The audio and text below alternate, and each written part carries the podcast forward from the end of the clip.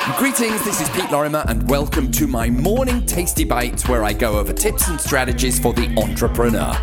Today's bite is for those thinking of starting your own business. Tune in and thanks for listening.